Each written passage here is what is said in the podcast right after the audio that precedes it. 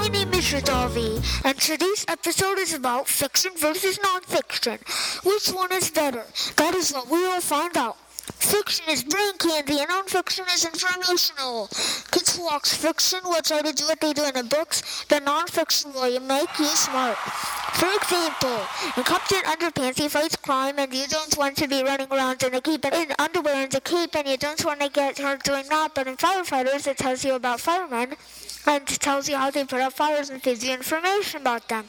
I would recommend non-fiction more than fiction books because they make you smarter, and fiction does not make you smarter. I'm 100% sure of that. Great, my fans, that is true. Non-fiction is better than fiction in a way that makes you smarter. However, fiction is good in a different way, though. Yes, it is good on the other side of your brain. It is good on your creative side. Question, is fiction better than non-fiction? Well, it depends. It is good on the left side by making you smarter, but good on the right side by making you more creative. Although I would still recommend non-fiction.